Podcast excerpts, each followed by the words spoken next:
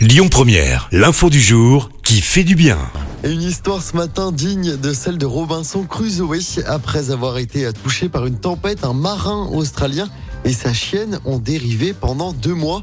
Seuls en plein océan Pacifique, ils ont survécu en mangeant du poisson cru et en buvant l'eau de pluie. Ils étaient partis en avril de La Paz au Mexique et prévoyaient de parcourir environ 6000 km à bord de leur catamaran.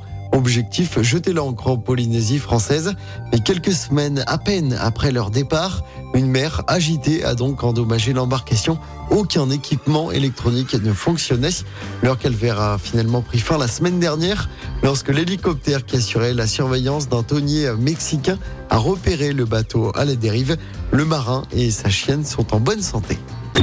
Écoutez votre radio Lyon Première en direct sur l'application Lyon Première, lyonpremière.fr et bien sûr à Lyon sur 90.2 FM et en DAB+. Lyon